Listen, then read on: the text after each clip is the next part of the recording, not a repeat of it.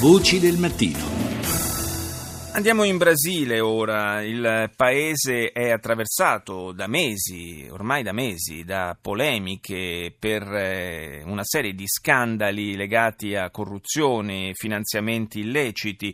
E oggi tocca all'ex presidente Lula da Silva essere interrogato dai magistrati che indagano appunto su questo giro di presunte tangenti pagate ai politici dal colosso petrolifero statale Petrobras e eh, è una vicenda che l'ambisce anche la presidente Gilma Rousseff. Ne ho parlato con il corrispondente del Corriere della Sera da Rio de Janeiro, Rocco Cotroneo. L'operazione Lava Jato, come è chiamata qui, che corrisponde a moltissimi punti in parallelo con la nostra Mani Pulite de- degli anni 90, eh, va avanti da, da, oltre un anno e ha veramente investito il paese, le aziende, l'economia, la politica in maniera forse, forse superiore a quanto avvenne da noi, anche se il sistema politico diciamo qui non è ancora cambiato e non è ancora crollato tutto. Il destino personale politico sia di Dilma Rousseff sia di Lula, Lula è un ex ricordiamo che ha ambizioni di tornare alla presidenza fra tre anni,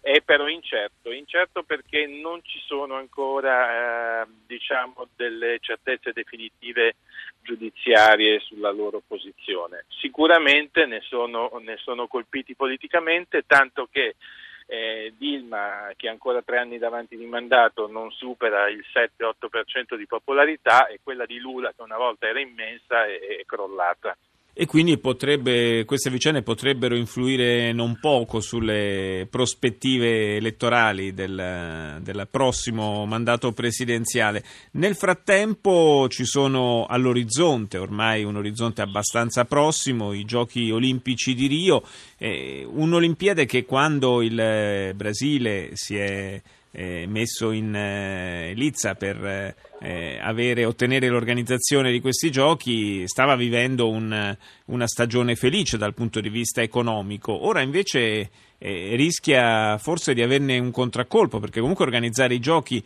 è costoso e il paese sta attraversando una fase di difficoltà. Sì, questo sì, è effettivamente un'altra epoca rispetto agli anni in cui venne annunciato che Rio avrebbe avuto prima, prima eh, i mondiali di calcio e poi le Olimpiadi.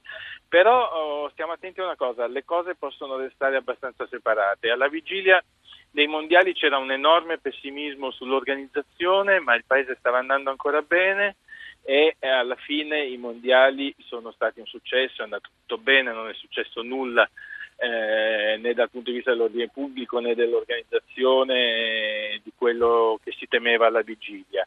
Adesso le Olimpiadi arrivano in un momento di tempesta perfetta per il Brasile dal punto di vista economico, dal punto di vista morale e politico. Però mh, non è detto che tutto questo venga messo da parte per un mese, 20 giorni, 25 giorni e che tutto possa andare bene. Tenete anche conto che stavolta, a differenza dei mondiali, i lavori di preparazione sono piuttosto ben avanzati e non ci sono grandi ritardi. Non c'è il rischio di un nuovo caso greco come, come avvenne qui con le Olimpiadi di Atene, che da lì partì un po' il, la frana poi economico-finanziaria del paese?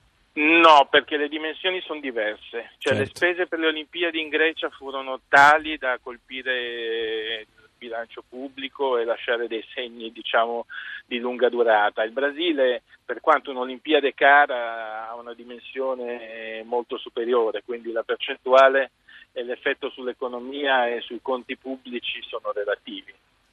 C'è preoccupazione in Brasile per i contraccolpi possibili dell'epidemia di virus Zika anche sui giochi?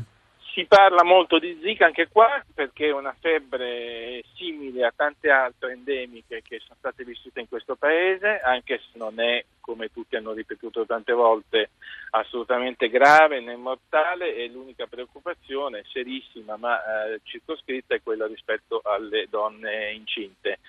Sì, c'è una grande preoccupazione, il, paese, il governo sta facendo una mobilitazione di immagine anche per cercare di, di, di combattere questa zanzara, i focolai e quindi sta investendo molto su questo. Eh, che possa avere ripercussioni sulle Olimpiadi io non credo proprio perché mh, a parte che le Olimpiadi avvengono a, ad agosto quando naturalmente ci sono in Brasile inverno ci sono molte meno zanzare, non credo francamente, è ovvio che è facile in questo momento eh, pensare a un parallelo ma non credo.